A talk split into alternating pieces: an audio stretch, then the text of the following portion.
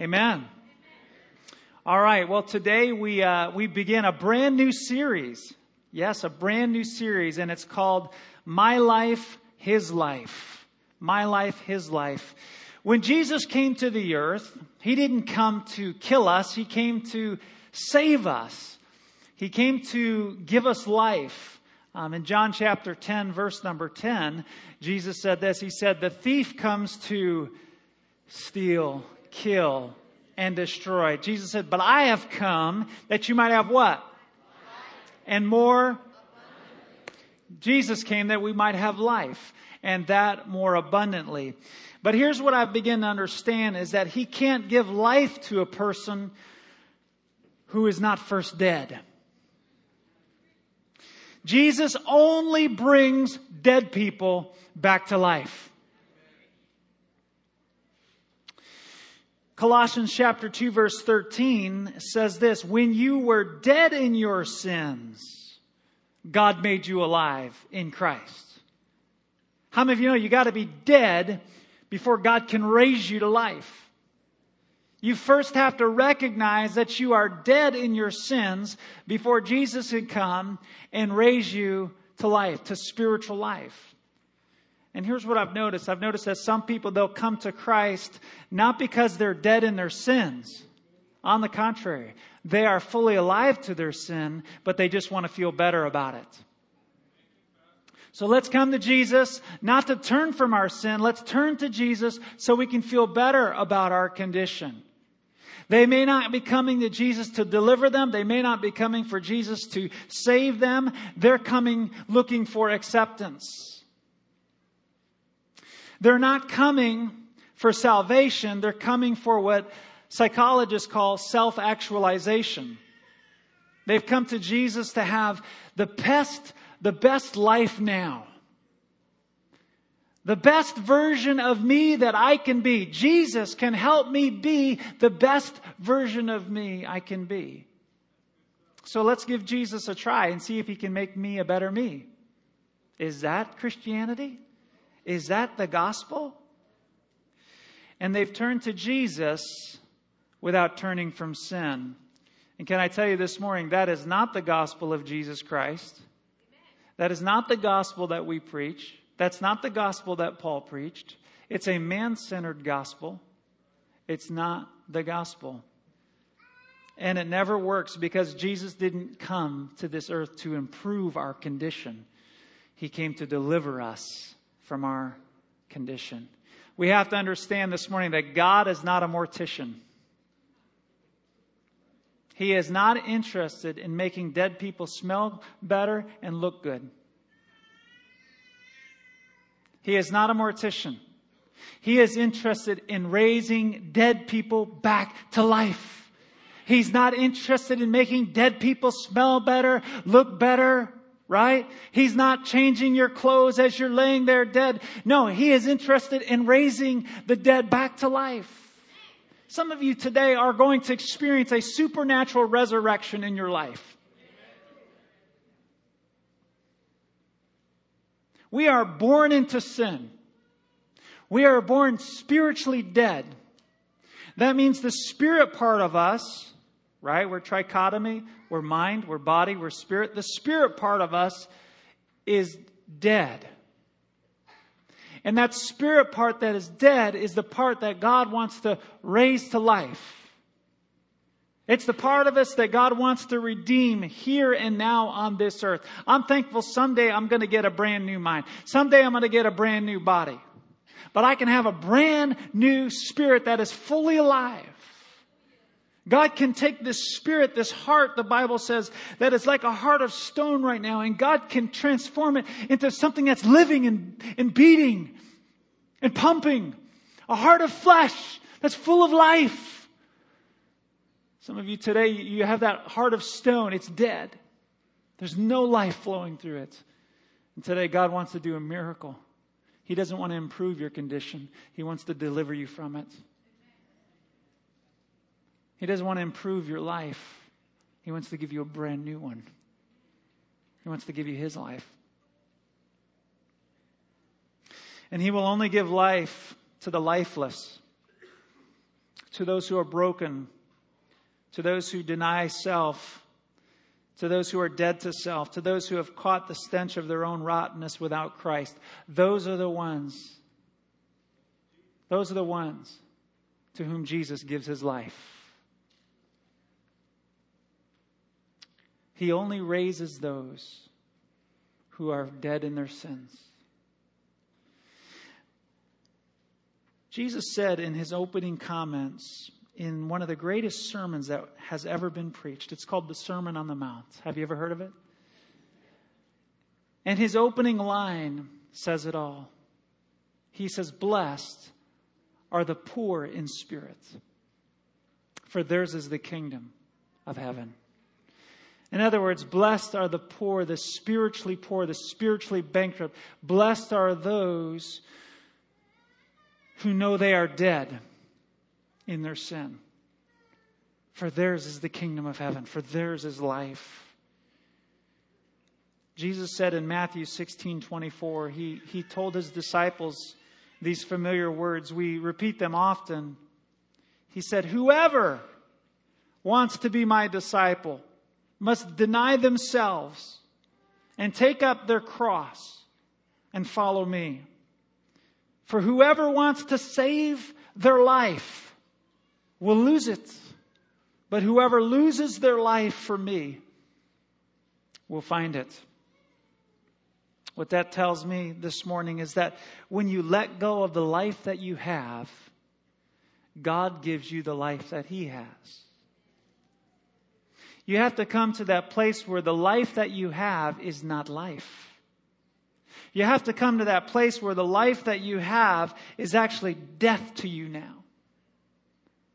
It's dead. It's been dead for, for years and it stinks.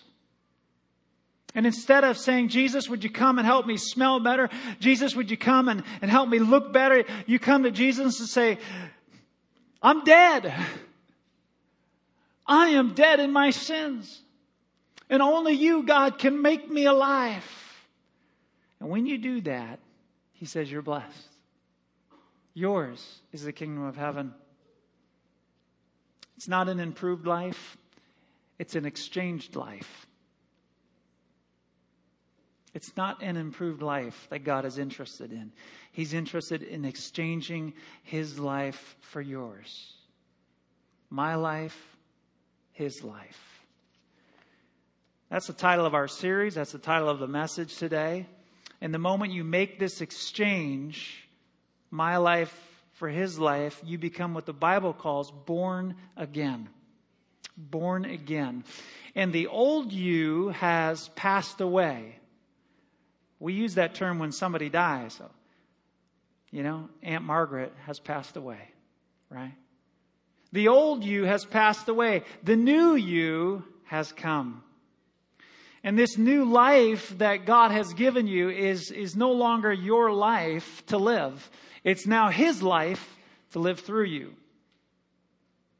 The apostle Paul put it quite like this in Galatians 2 verse 20, which is our key text for this series. Paul said, I have been crucified with Christ and I no longer live.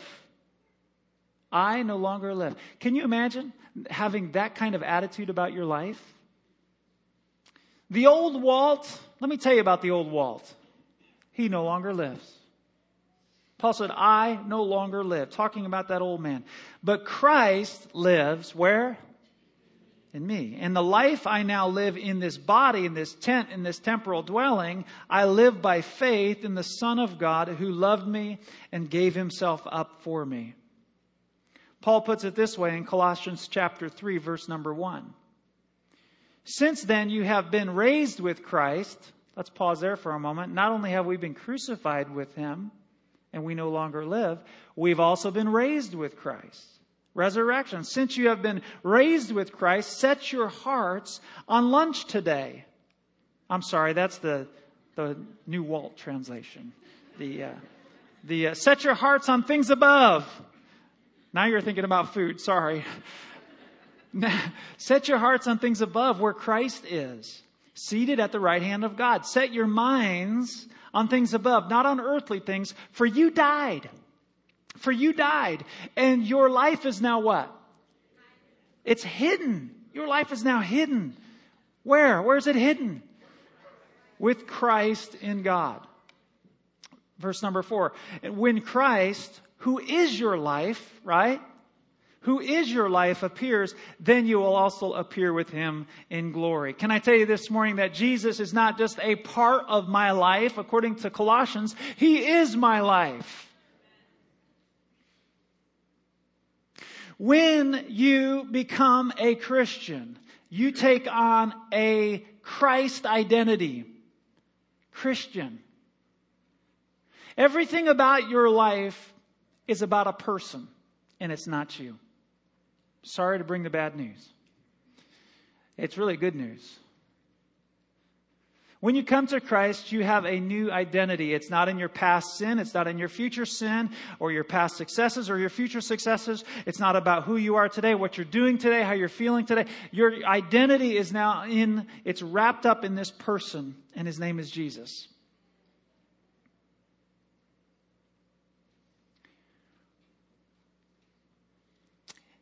Every part of my life now is, is his life. It's his part. We don't just, and here's how I explained it in earlier service. When we come to Christ and we believe in Him and we turn from our sin and we come to Christ as believers, a lot of times we, we use this terminology I invited Jesus into my life. But theologically, that's impossible. If we were to understand what I just read here today, what happens is when we get saved, Jesus invites us into His life. He doesn't step into my life and come alongside and, oh, he's going to help my life and things are going to go good now. No. When we get saved, he invites us into his life. We step into his life. We don't invite him, hey, Jesus, come, follow me. I never read that in scripture. You won't find that in the New Testament. Jesus always said, you, come, follow me. Sometimes we get that backwards, don't we? Jesus, I pray today would go great. I pray you would just come follow me everywhere I go and um, go before me, make everything smooth and nice. Don't we pray those prayers? Jesus, you have bid me to come follow you. Jesus, you said if any man would, would come after you, would follow you, let him deny himself, take up his cross, and follow. I'm thankful this morning that Jesus didn't step into my life when I got saved. I'm thankful that I stepped into His life because His life is so much better than my rotten decay. Somebody say amen this morning. So now every part of what I call my life is really now His life. Right? It's His life to live through me. So my money is His money. My mission is His mission. Come on, are you picking up what I'm laying down? My gifts are His gifts. My body is now, my time is, my work is His work. So, over the next several weeks, we're going to unpack my life, His life. What does that mean? Every aspect, every major arena of our lives is no longer our life to live. It's His life to live through us. So my money is His money. What does that look like? What does that look like every day? What about my body being His body? What does that look like every day? What if I woke up every day and said, God, this is no longer my day to live, my life to live, it's yours to live. What do you want to do today? What if we broke this thing down and we examined these major arenas of our life, right? And we said, God, now that I am a Christian, live your life through me. So this is going to be a fun journey. God owns it all. He owns it all. Psalm 24 verse 1 says this, the earth is the Lord's and everything in it, the world and all who live in it. Everybody on the planet is God's property. They may not acknowledge that. They may not say Jesus is Lord, but how many of you know one day the Bible says every knee will bow, every tongue will confess in heaven and on earth that Jesus Christ is Lord. Because he is. So whether we confess it now or later, the fact remains is that he is Lord of all. John 17, Jesus prayed to his Father in heaven and he said this. He said, Father, all I have is yours. But he didn't stop there. He said, and all you have is mine. That's powerful. What if you got up tomorrow morning, Monday morning at 4 a.m., like you usually do? Just kidding. At 10 a.m., and you prayed that prayer. You said, Father, all I have is yours. And all you have is mine. My goodness. My goodness. What if we made that divine exchange, not just back 20 years ago, I guess. What if we made that divine exchange every day? What if every day I'm waking up and I'm saying, God, all that I have, my kids, my wife, this house, my job, my, my time, my abilities, my money, God, all I have is yours. And God, all you have, your time, your money, your abilities, your, your gifts, are mine. Oh my goodness. All right, hold me back. I'm getting excited. This could be good.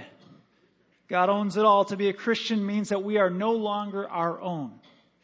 We have been purchased. We have been bought. We have been redeemed by the blood of the Lamb. We have been crucified with Christ and we have been raised with Christ. And of course, this life that we have is no longer our life to live. It's His life to live through us. I want to take you through some scriptures today because the scriptures, the Word of God is so powerful. Colossians chapter 1, verse number 15. Describing Jesus. Listen to these powerful words that Paul writes to describe Jesus. He says, The Son, Jesus, is the image of the invisible God. In other words, what Jesus said in the Gospels, he said this If you have seen me, you have seen the Father. So if you want to know what God is like, read the Gospels. Read the, if you want to know what the Father is like, read the Gospels. The Son is the image of the invisible God, the firstborn over all creation. For in him all things were created, things in heaven and on earth, visible and invisible, whether thrones or powers or rulers or authorities, all things have been created through him and for him. He is before all things, and in, and in him all things hold together. He is the head of the body, the church. He is the beginning and the firstborn from among the dead, so that in everything he might have supremacy.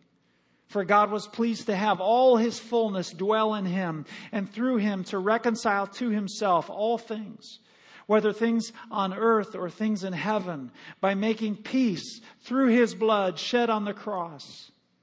Once you were alienated from God. How many of you remember those days? Some this morning you feel that way. And were enemies in your minds because of your evil behavior. But now he has reconciled you by Christ's physical body through death to present you holy in his sight, without blemish and free from accusation. If you continue in your faith, established and firm, and do not move from the hope held out in the gospel. This is the gospel that you heard, and that has been proclaimed to every creature under heaven, and of which I, Paul, have become a servant. Colossians chapter 2, verse 6, jump ahead. So then, just as you received Christ Jesus as Lord, continue to live your lives where? In Him, rooted and built up in Him, strengthened in the faith as you were taught, and overflowing with thanks, thankfulness. See to it that no one takes you captive through hollow and deceptive philosophy, which depends on human tradition and the elemental spiritual forces of this world, rather than on Christ.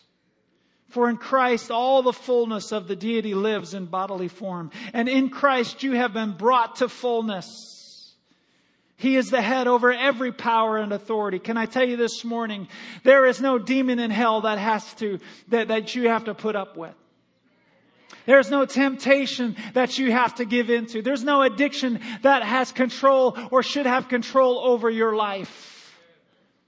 Jesus has all power and all authority and you are in Him and He is in you and you are one and your identity is in Him and you're no longer a slave. You're a son or a daughter and you don't have to live bound as a slave anymore. You can be free sons and daughters of God because He has all power and all authority. You should not be kicked around like a tin can by the enemy. You should be kicking him around. You have authority in Jesus' name to trample on snakes and trample on scorpions. You bear that name. You bear that image of Jesus Christ. Let's start acting like it. Let's start praying like it. Let's start winning like it. Verse 11, in him you are also circumcised with a circumcision not performed by human hands. Your whole self, ruled by the flesh, was put off when, circum- when you were circumcised by Christ. Pause there for a moment. When we get saved, we get circumcised, but it's not, it's not an outward circumcision. It's an inward circumcision. It's a circumcision of the heart. In other words, God by His Spirit goes inside of your heart, your spirit man, and He cuts away the flesh. He cuts away the sinful nature part of you. The Jews understood that. They're like, okay, I get that. We're, today we're like, okay, uh, isn't that like, you know, biology class or something, you know? But it's this sign that God has cut away the old man. Verse 13, when you were dead in your sins and in the uncircumcision of your flesh, God made you alive with Christ. He forgave all, not some, all our sins. And having canceled the charge of our legal indebtedness, which stood against us and condemned us, He has taken it away, nailing it to the cross. How many of you love the Word of God this morning? And having disarmed the powers and authorities, he made a public, public spectacle of them, triumphing over them by the cross. More scripture, Romans chapter 6 verse 11. In the same way, count yourselves dead to sin, but alive to God in Christ Jesus. Therefore, do not let sin reign in your mortal body so that you obey its desires. Do not offer any part of yourself to sin as an instrument of wickedness, but rather offer yourselves to God as those who have been brought from death to life. And offer every part of yourself, every part of yourself to Him as an instrument of righteousness. Jesus is no longer part of my life. I've got to confess to you this morning.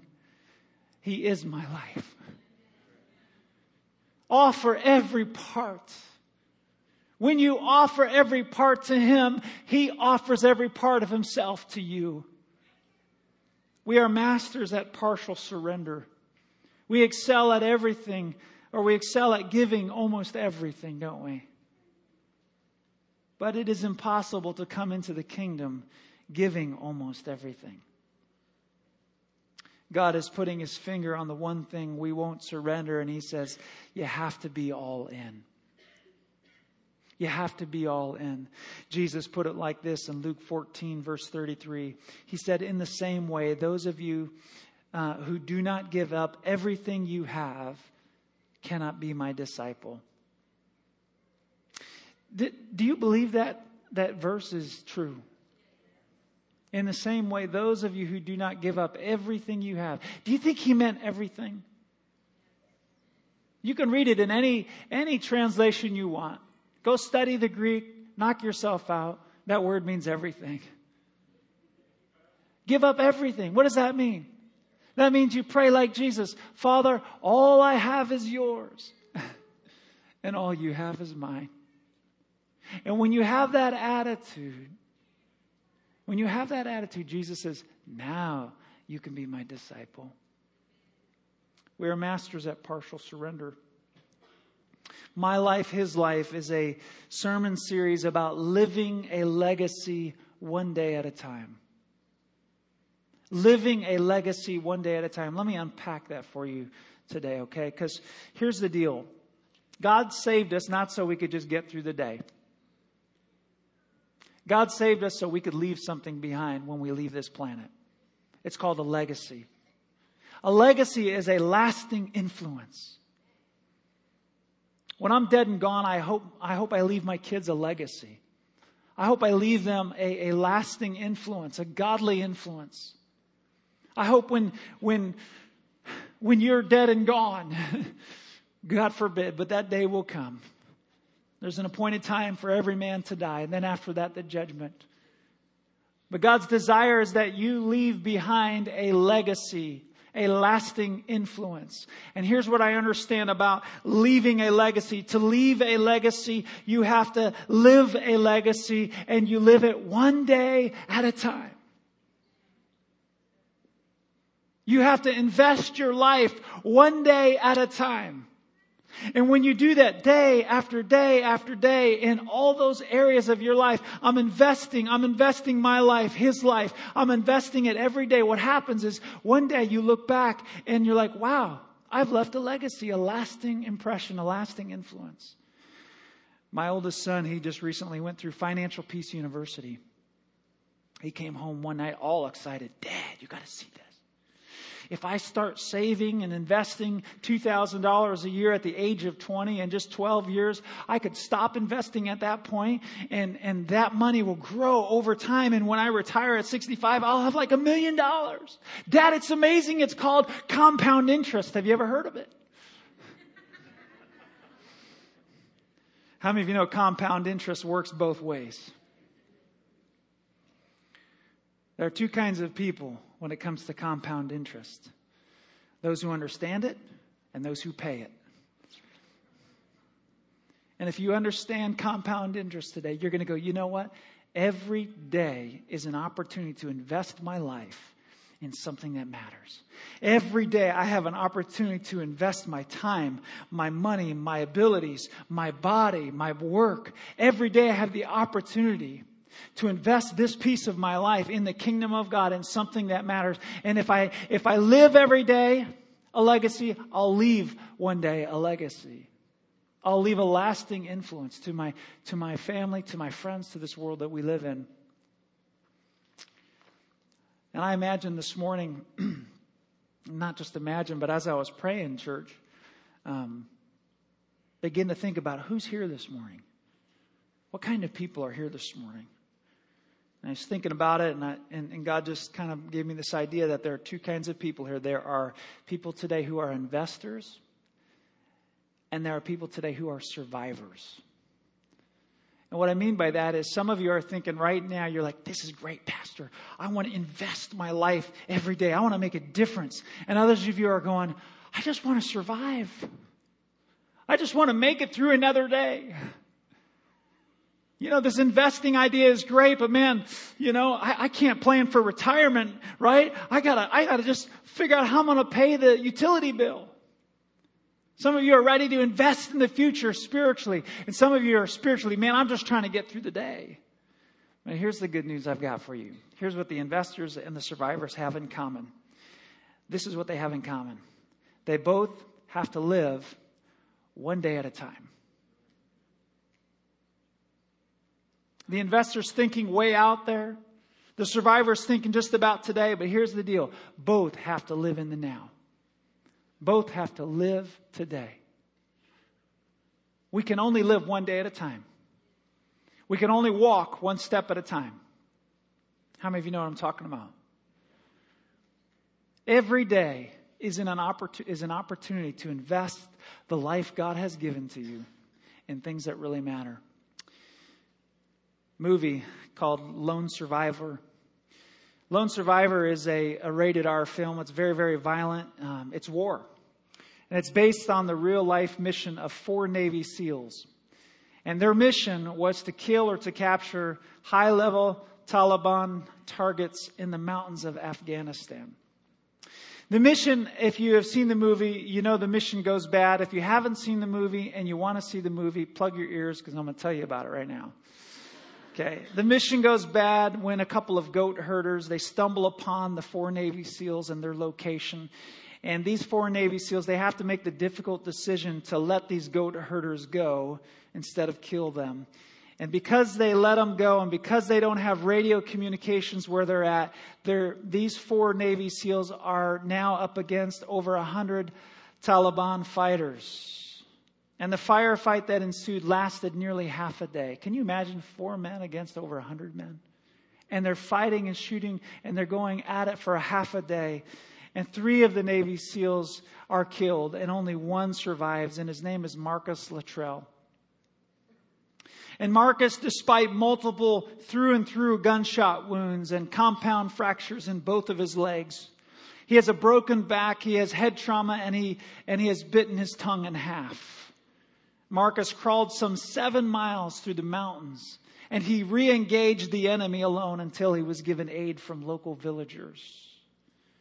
And what isn't described in the book or in the movie for that matter is Marcus's specific strategy for accomplishing the task of a seven mile crawl. How did he crawl seven miles to safety? How did he do it? He was in pain. He couldn't use his legs. It was an insurmountable task, but he made it doable by breaking it into these small, manageable steps. So on his journey, what he would do is, as he was crawling, he would pull out his knife and he would, and he would take his knife and he would scratch a line in the dirt. He'd put his knife back and he would drag himself across that line until his feet were on the other side of that line. And he'd pull his knife out again and he'd scratch a line in the dirt, put his knife back, and then he would begin to crawl again and he would crawl over that line again until his feet were on the other side of that line. And he did it again and again and again and again. I can't imagine crawling seven miles while bleeding to death. It sounds impossible to me. But crawling seven feet, I can do that. I can do that. And every one of you can do that. How do you leave a legacy? you draw a line in the sand and you crawl seven feet. And you draw another line in the sand the next day and you crawl another seven feet. Listen, whether you feel like an investor this morning or you feel like a survivor this morning, the answer is the same. The strategy is the same. You get up every day and you say, you know what? I'm going to draw a line in the dirt and I'm going to crawl seven steps. I'm going to crawl seven steps. You see, the way that you crawl seven miles is just seven steps, seven feet at a time. Seven feet at a time. You need to hear this today. Some of you are like, I'm not going to make it through this day, let alone tomorrow. What do I do? You draw a line. You draw a line in the dirt. And you say, My life is his life today. And then on Tuesday morning, you get up and you draw a line in the dirt again and you say, My life is his life today. And you do it Wednesday and you do it Thursday. And we're going to help flesh that out, what that looks like over the next several weeks during this series. You see, this idea of Christ living his life through us sounds like a, a seven mile crawl. It sounds like an insurmountable task. But it's not when you say, you know what? Today I'm going to cross seven feet. And the next day I'm going to cross seven feet. And the next day I'm going to cross seven feet. And at the end of my life of living a legacy every day, I'm going to leave a legacy and people are going to see God was on my life.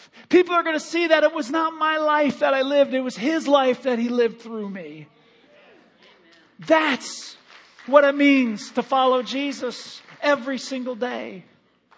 It's a seven foot crawl for many of us. I'm going to ask our prayer team to come forward. Martin Luther King Jr., I love it. I love that man. I love what he did for God and for this country. I love what he did for racial reconciliation. I love how he displayed how you cross seven miles. He said this He said, If you can't fly, he said, run. If you can't run, he said, walk. And he said, if you can't walk, then crawl. But no matter what you do, no matter what you do, he said, keep moving forward. Keep moving forward. Worship team, if you would come. Worship team, if you would come. And I'm going to do this today. I want to ask, I want to ask this morning, some of you are today, and you have treated God like a mortician. You have treated God like a mortician. and, and you've wanted Him to kind of clean up your life a little bit and help you smell good and help you look good, right? But you realize God's not in the mortician business. He's in the business of raising the dead. And you realize today that spiritually you are dead. You realize today that your heart, right? Your heart is dead in sin. And God wants to make you alive in Christ today. He's inviting you today to step into His life. He's inviting you today to take on His righteousness. That sounds really good, doesn't it? I don't have to come up with righteousness. He gives me His righteousness. Amazing. If that's you today, I want you to I want you to do this. Just raise your hand nice and high, and you're saying, Pastor, I'm ready to be saved today. I'm ready to identify with Jesus Christ in his death, his burial, and his resurrection. Hands nice and high if that's you today. Several hands.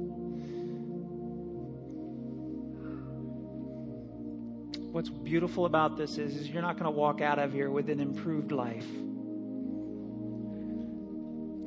You're going to walk out of here with a new life his life. Would you do this today if everybody would stand to your feet?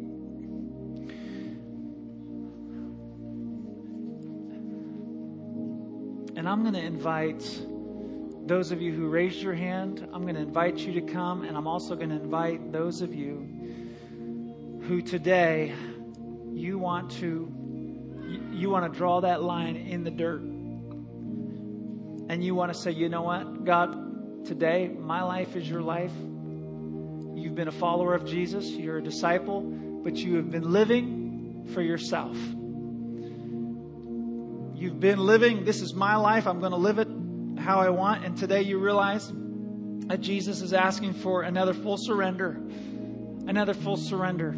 And there's a part of your life, remember, we're stubborn about surrender. There's a part of your life that He's saying, I want all of it. I want you to be all in. Listen, when you're all in, when you say, Jesus, I'm all in, you know what He says? I'm all in too. I'm all in too. When you give Him all of you, He gives you all of Himself. Some of you have not been experienced the life of Jesus because you're holding on to your own. And He's inviting you today to come and give up your life again, fresh. I'm not saying you're getting saved again. I don't know if you are or not. Maybe you're getting saved for the first time. I'll let God work those kinds of things out. But I do know this if the Spirit is saying now, draw a line in the dirt and say, you know what, God, my life is your life. If you want to make that statement today, you want to make that statement today, I'm going to invite you to come as well. Now, for those of you who raised your hand and said, Pastor, I'm dead in my sin, but I need to be alive in God. There were several of you that raised your hand. I want you to come down. I want to meet with you. I'm going to turn my mic off. I want to meet with you. We're going to pray together, and the rest of you are going to come as well. And we're going to pray and we're going to worship Jesus during this chorus. Amen. How many of you are ready to take a seven mile journey crawling? How many of you are ready to do it, right? Seven feet at a time every day. Amen. Amen. Let's respond to what God is doing.